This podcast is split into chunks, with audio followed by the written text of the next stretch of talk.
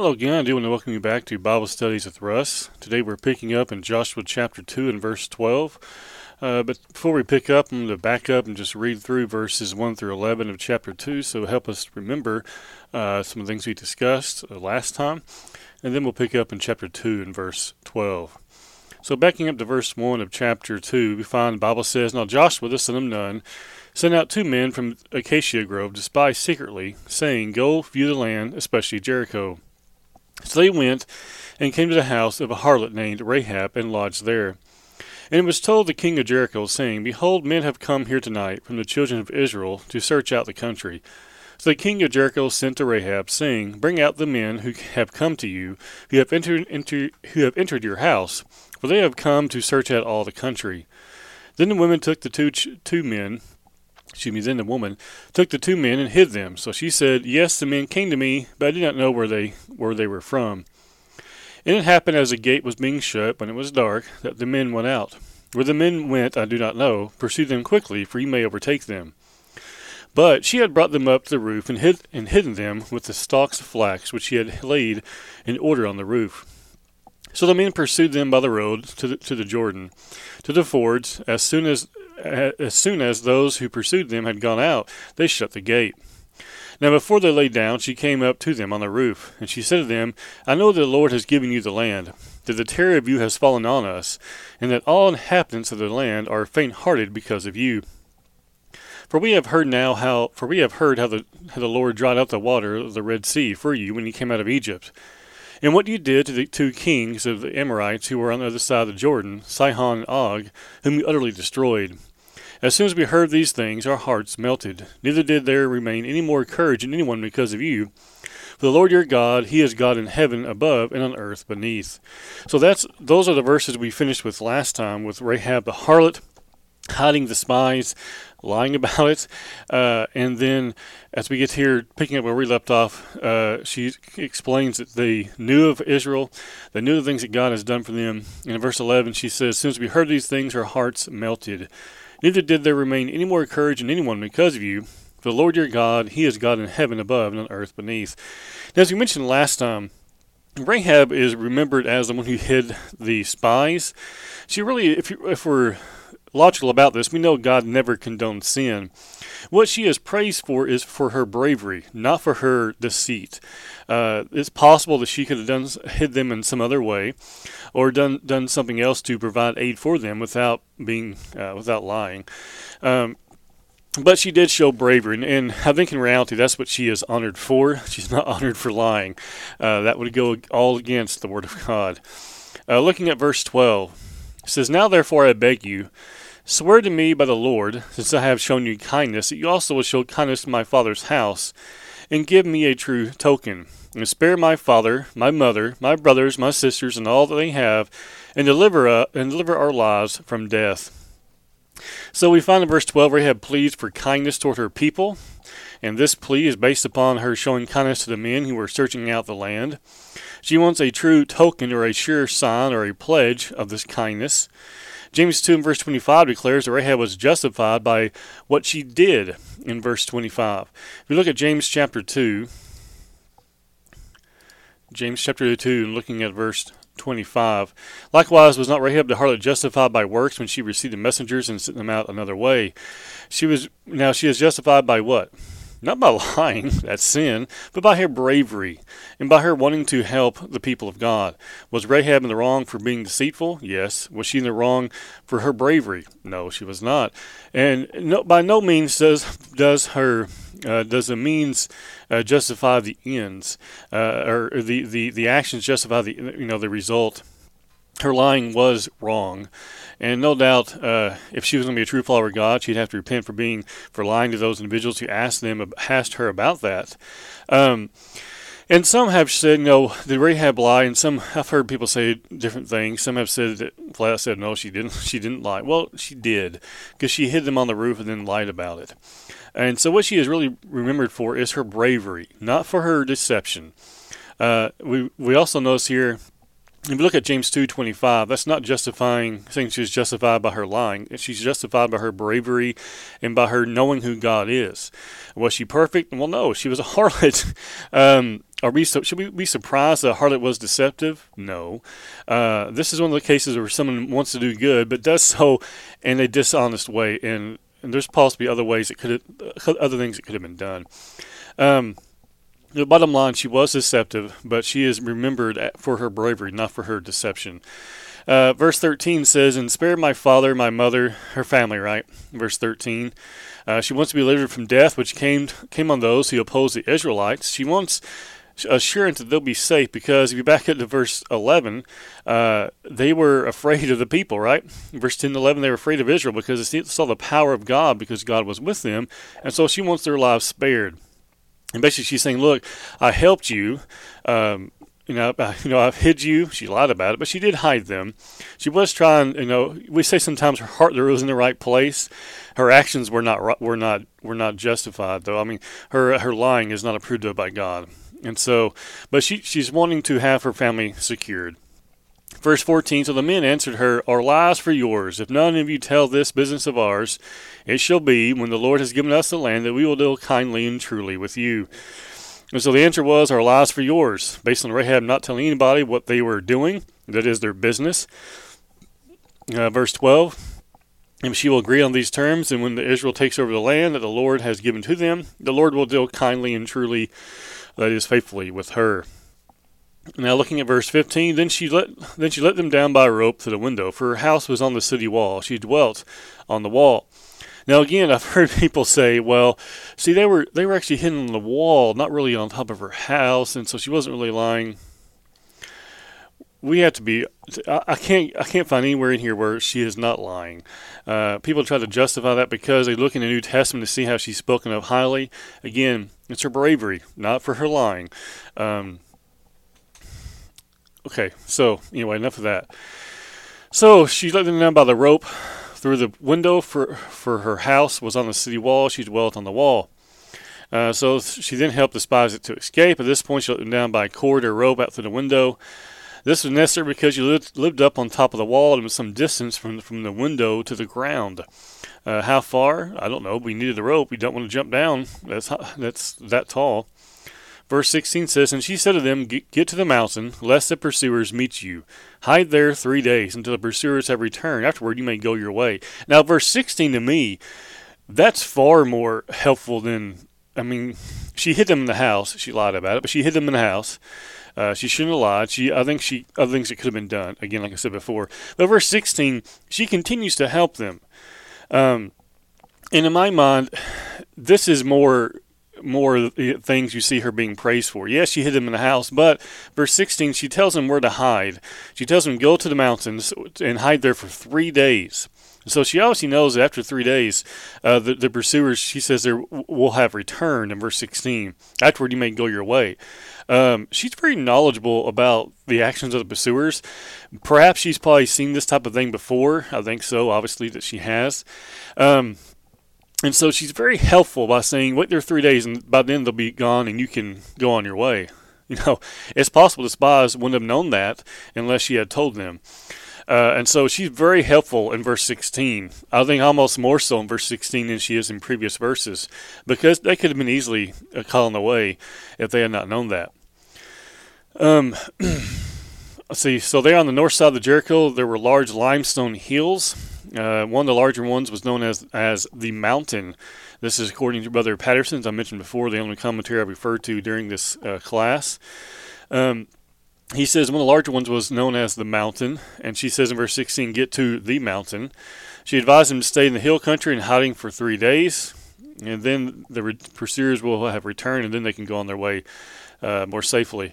Verse 17 So the man said to her, we will, we will be blameless of this oath of yours which you have made us swear. Unless we, we come into land, you bind this line of scarlet cord in the window through which you through which you let us down, unless you bring your father, your mother, your brothers, and all your father's household to your own home. And so what they're saying is, uh, we will be blameless, but she's saying they're saying we're going to keep our oath. But here's what you need to do: bring everybody to your house, put this scarlet uh, cord in the window through, through which you let us down. Now, those are very specific. Bring her back to your house. But the scarlet cord, they say, in the window which you let us down. Not just any window, but the window which you let us down. And unless you bring your father, your mother, your brothers, and all your father's household to your own home. So it shall be that whoever goes outside the doors of your house into the street, his blood shall be on his own head, and we will be guiltless. You know, so they say there, look, bring her back to your house. If anybody wanders outside, they're on their own. That's what they're saying. Uh, look, these are the rules, right? This is what you need to do. If you don't listen, they're going to die, and we're not going to be at fault. Um, which is really pretty intelligent because people sometimes think, oh, well, we're, we're okay, okay, then we, we just go, we'll go to market like normal. No, you're dead. And so stay inside. If you, if you don't listen, basically in verse 19, you're on your own. Uh, if you're anyone in your house goes outside, including them, including her as well, uh, you're you know you're on your own. The the deal is off, at least for that individual. If they die, you can't hold it against us. You didn't listen. Um, so get back to your house, put this cord in your window, and stay there. That's that's the rule, right? Um, verse 19. And so his blood shall be on his, on his own head, and we will be guiltless. And whoever is in, who is with you in the house, his blood shall be on our head, if a hand is laid on him. So if they leave the house, it's on you. If they stay in the house, it's on us. Verse 20 If you tell this business of ours, and we will be free from, from your oath which you made us swear. So again, all this is contingent on her not saying anything about the spies and the business in which they did. Um, now, we've already seen once that she has lied. I don't see how there's any way in which I think there's other ways in which she could get out of this later, in the sense that she did not, she wouldn't have to lie about their business. Uh, she's already confessed that they had been in her house, but she just couldn't tell anyone their business. Um, did everybody know they're spies? In reality, yes. Um, the leaders at least did. The pursuers did. That's why they were coming after them. Uh, all she was to do, basically, really, if we're honest, is don't talk about it. Don't bring don't bring it up. Don't tell anyone this business of ours. Those who who you already knew, they knew. But don't go tell anyone else, right? Because we see that people knew they were there. They they were already being looked upon as spies, and so they've already been pursued. So now it's just keep your mouth shut. Verse twenty, uh, verse twenty one says, And then she said, According to your words, so be it. And she sent them away, and they departed. And she bound the scarlet cord in the window. What's she doing? She's listening. They departed and went to the mountain, and stayed there three days until the pursuers returned. The pursuers sought, sought them all along the way, but did not find them. And so, why? Because they're in the mountain, they're hiding. And she, they listen. She listens, verse 21. They listen to her advice, verse 22. Everything is working out. Verse 23 So the two men returned, descended from the mountain, and crossed over. And they came to Joshua the son of Nun, and told him all, the land, all that had befallen them. Then they said to Joshua, Truly the Lord has delivered all the land into our hands. For indeed all the inhabitants of the country are faint hearted because of us. now, is it really be, now is it because of them? We understand the reality is because of God. God is a reason that everybody is quite literally shaking in their boots. You remember backing up they don't say this in, for no reason at all. You back up and you look here at verse um, 8, uh, excuse me, verse 9 and following. This is why they're faint hearted. Uh, in verse 10, all the things the Lord had done with them. She talks about they were faint hearted from because of them verse 9. She talks about they were their heart melted because of them in verse 11. That's why they say what they do in verse 24, saying, Look, these people are scared to death. It's time to go. It's time to go after and take it over. Uh, and so you kind of get this image of them coming back and saying, Look, it is ours. They are petrified of us. Let's go take it. Um, that's why they give that good report. Now, we look into chapter 3 of Joshua. We'll begin here in verse 1. Then Joshua rose early in the morning, and they set out from, from Acacia Grove and came to Jordan, he and all the children of Israel, and they lodged there before they crossed over. So it was. So it was after three days that the officers went through the camp, and they commanded the people, saying, "When you see the ark of the covenant of the Lord your God, of the Lord of the Lord your God, and the priests and the Levites bearing it, then you shall set out from your place and go after it. Yet there shall be a space between you and it, about two thousand cubits by measure. Uh, two thousand cubits here." Uh, but the Passion says here is about three fifths of a mile, or the better part of a mile. And so they were not to come near to the ark, verse 4. Do not come near near to it or near, that you may know the, that you may know the way by which you must go, for you have not passed this way before. And so the people cannot come to, get too close to the ark. Uh, they will not come near it. By staying, by staying behind and following, they knew the way they must go. And none of these people had ever traveled in this land before. And so basically, they're told, stay at a distance from the ark and just follow in, right? Uh, and so, again, when you see the ark, stay at a distance and follow it. That's the command. Verse 5 And Joshua said to the people, Sanctify yourselves, for tomorrow the Lord will do wonders among you. Now, sanctify is the idea of consecrate yourselves. Uh, for us today, if someone, you know, we were commanded to sanctify ourselves, uh, say, the, for, for the Lord's Day, and these are things we should be doing anyway. We, we would go to God and pray and and confess our sins, things we should be doing all the time anyway. Repent of those things and, and making sure that we are right with God. Uh, that's what the idea we're finding here in verse five. Uh, this sanctification in the Old Testament times also included uh, uh, cleaning themselves and preparing their minds and having a devout and, uh, as Brother Patterson says here, having a devout and serious state of mind. That is, they prepare themselves mentally and no doubt spiritually as well, as we find here in verse 5. Sanctify yourselves, for tomorrow the Lord will do wonders among you. When you think about that for a moment, the Lord will do wonders among you. There is no telling what God could do for the people. Now we know because we have probably have probably read this before that the Lord ha- does wonderful things among them. His power is, you know, if, if we're honest, we only really, at least in my mind, get a small glimmer uh, of uh, looking at and seeing the power of God. Uh, you know, creation, we see a bigger, to me, at least in my mind, we see a bigger image of God's power. I mean, He creates everything from nothing. And but in these battles and things like this, if we're honest, you only see just a fraction of God's power. Because if He wanted to, what would happen? Yo, you want you want to defeat that army? Okay. Oh, look, they're all dead. I mean, let's be honest. He could do anything. If he wanted an army dead, he would just decide they'd be dead, and they'd fall down dead. Um, you know, we, that's that's the power of God. And so when we say He's doing wonders among them, anything is possible. You think about some of the things we've seen up to this point already. If you've read, you know, if you were to read from Genesis up until this point, what are some of the wonders that God has done, even those that weren't that weren't quote unquote with the people of Israel? Well, let's see, creation uh, the flood. You move into the things he did through the life of Joseph. Uh, you move into uh, the exodus of from Egypt, the, the the plagues, and then you move into the crossing of the Red Sea. Um, you move into all those things that did, he, they did with he did with uh, for the people when they were with Moses, feeding them with, with manna from heaven. Uh, you know, uh, the water, you know, spewing forth, uh, the rock spewing forth water. And then, you know, we see other things in there as well Moving to Joshua's time. And he, we get to where he says, Tomorrow the Lord will do wonders among you. There's no telling, for honest, what God could have in, hold in store for them. The things he could do are are tremendous. And so if you put yourself in, and if you were to put yourself in their shoes, and you hear Joshua say tomorrow the Lord will do wonders among you, one of the part of you think, man, what's he going to do? uh, anything is possible. Not know if, if you're in their shoes, you don't know exactly what lays ahead. You know if you trust in God that you're going to be victorious. But what's going to happen? Anything is possible. Anything is possible. Um, you know, it's kind of like going to bed jittery. Not no, not really the idea of being excited for battle, but the idea of, man, what's going to happen? What's going to happen? And you just kind of sitting there, you know, just preparing yourself for that.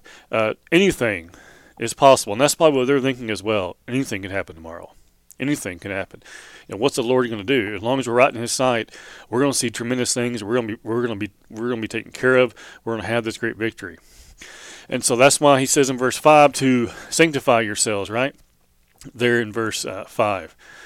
Verse 6 And Joshua spoke to the priests, saying, Take up the ark of the covenant, and cross over before the people. So they took up the ark of the covenant and went before the people. And the Lord said to Joshua, This day I will begin to exalt you in the sight of all Israel, that they may know that, as I was with Moses, so I will be with you. That is a tremendous verse in verse 7. He says, This day I will begin to exalt you in the sight of all Israel. Meaning, they're not going to no longer look at you as a man who came after Moses, as a guy who's just substituting for Moses because he's he's dead. That's what some of them probably thought. But he's saying they're going to see that I'm with you just like I was with Moses. That that's a huge deal. Uh, was God with Moses? Oh, only every step of the way. Um, now, does Joshua know that God is with him? Yes. But what the Lord is saying here is the people are going to see without doubt that I am with you. He says, I'm going to exalt you in the sight. I notice he says, of all Israel. And he says that they may know that I was with Mo- that as I was with Moses, so I will be with you. They're going to see Joshua is our leader. Now we understand it's ultimately God, but Joshua is their leader, right? He says in verse 8, You shall command the priests to bear the ark of the covenant, saying, When you come to the edge of the water of the Jordan, he shall stand in the Jordan. So Joshua said to the children of Israel, Come here and hear the words of the Lord your God. You know, it's it's to me it's so encouraging to see God give commands and see Joshua or whoever he may be speaking to just repeat them word for word.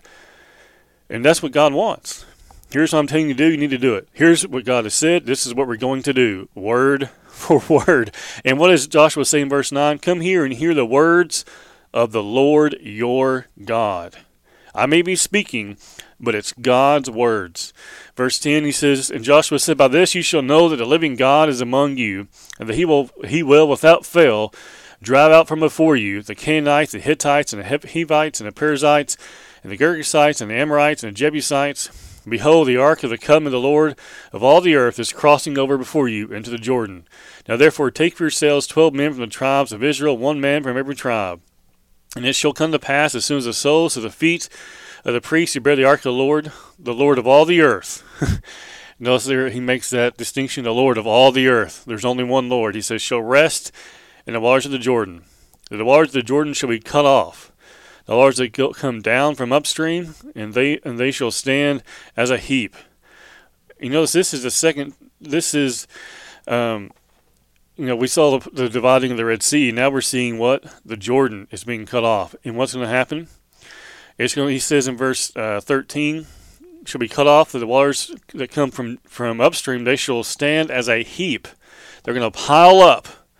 The waters, you know, they're going down. What's going to happen? It's going to you're creating this big opening. Basically, what's happening, and we're crossing over the Jordan." Impressive. now, what did Joshua say back in verse back in verse 5, what did he say?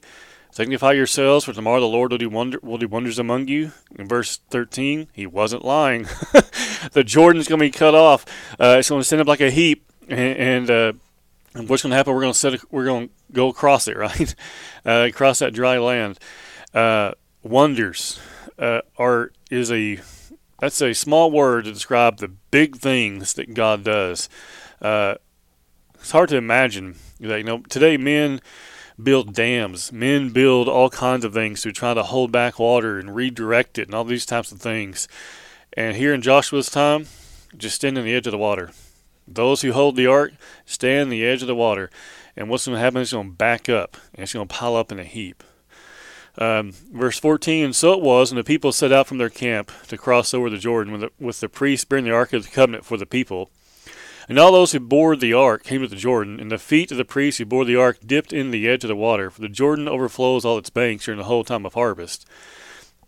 Then the waters which came down from upstream stood still, and rose up in a heap very far away at Adam, the city that is beside Zaretan. So the waters that, that went down to the sea of the of the Arabah, the salt sea, failed and were cut off, and the people crossed over opposite Jericho. Then the priest who bore the ark of the covenant of the Lord stood firm on dry ground in the midst of the Jordan. And all Israel crossed over on dry ground until all the people had crossed over completely over the Jordan. Incredible things. Joshua was a man of his word. You're going to see wonders. They get up in the morning. Notice this. The Bible says, So it was, and the people set out from the camp. Uh, and what happens? They're crossing over on dry land. Can you imagine? After you have preparing yourself, you get up and you're ready to cross over, do you think, No, there was water here. you know, uh, what's what's going on? Well, you know, are we in the right place? Uh, did we take a wrong turn? Oh no, the Jordan is just dried up, so you can walk across it. Amazing, amazing things. You know, Joshua was not lying. He knew that God, he knew uh, that God can do wonderful things. That's why he says in verse 13, "The Lord of all the earth." uh, he says he's going to cause this to happen. Uh, and again, Joshua, when he when he's saying these things, he doesn't say I or I'm going to cause these things to happen. He says the Lord is causing these things to happen. I, am just a guy's repeating it. Um, and what happens? They cross over on dry land. Incredible, incredible things. In chapter four, you'll find the Bible says in beginning in verse one. We're going to look at just a few verses, and we'll stop for our time this morning. The Bible says, And it came to pass, chapter 4, verse 1, when all the people had completely crossed over the Jordan, the Lord spoke to Joshua, saying, Take for yourselves twelve men from the people, one man from every tribe, and command them, saying, Take for yourselves twelve stones from, the, from here, out of the midst of the Jordan, from the place where the priest's feet stood firm. You shall carry them over with you and leave them in the lodging place where you lodge tonight. Why is that? And we're going to see it's to remind them what the Lord has done. Uh, he's very specific. You shall take them in the place where the priest's feet stood firm. And he said, You shall carry them over with you and lead them in the lodging place where you lodge tonight. Then Joshua called the twelve men he had, he had, who he had appointed from the children of Israel, one man from every tribe. And Joshua said, What does he do? He tells them exactly what the Lord said. Cross over before the ark of the Lord your God in the midst of the Jordan, and each one of you take up a stone on his shoulder and call the number of the tribes of the children of Israel. So these are not pebbles. He says, pick up a stone and put it on your shoulder. That's a big rock, right? Uh, you have rocks and you have stones, and these guys are carrying these things on their shoulders. He says, according to the number of the tribes of the children of Israel, this that this may be a sign among you when your children ask in time to come, what do these stones mean? You can tell them this is where the Lord backed up the waters of this river and we walked over on dry land. That's what these stones mean. This is where we laid them after we had crossed over. Now that's a powerful story, isn't it? Verse 7 Then you shall answer them that the waters of Jordan were cut off before the ark of the covenant of the Lord, when it crossed over the Jordan. The waters of the Jordan were cut off, and these stones shall be for a memorial to the children of Israel forever. You tell your children about these things. You know, that is an important thing for us to think about as well. You know, we today we, haven't crossed over a river on dry land, but we can tell others what God has done for us. We can tell others of the wonderful things the Lord has provided for us and many blessings He has given us as a follower of His. And one of the things that Joshua's, the people of Israel here, are being commanded to, to do by Joshua from God is to make this memorial.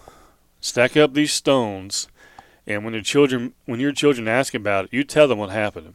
You tell them what happened. You tell them how the Lord gave you this victory. You tell them how the Lord backed up the waters of the river so you cross over on dry land. No, it's not for the first time, but for the second time. First the Red Sea, now the Jordan. The Lord will make a way. You know, we sing that song sometimes, the Lord will make a way for me or make a way for you, uh, where the wording may be there. Well, for the people of Israel, he did that quite literally. Through the Jordan, or through the Red Sea, and then now through the Jordan, and on into victory. Okay, we're going to stop there today. I do think if you're listening, I do think if you're being a part of this Bible study. Uh, when we come back next time, we'll pick up in Joshua chapter 4 and verse 8. And I hope you have enjoyed this Bible study and hope you will also share this with others. I hope to see you again next time.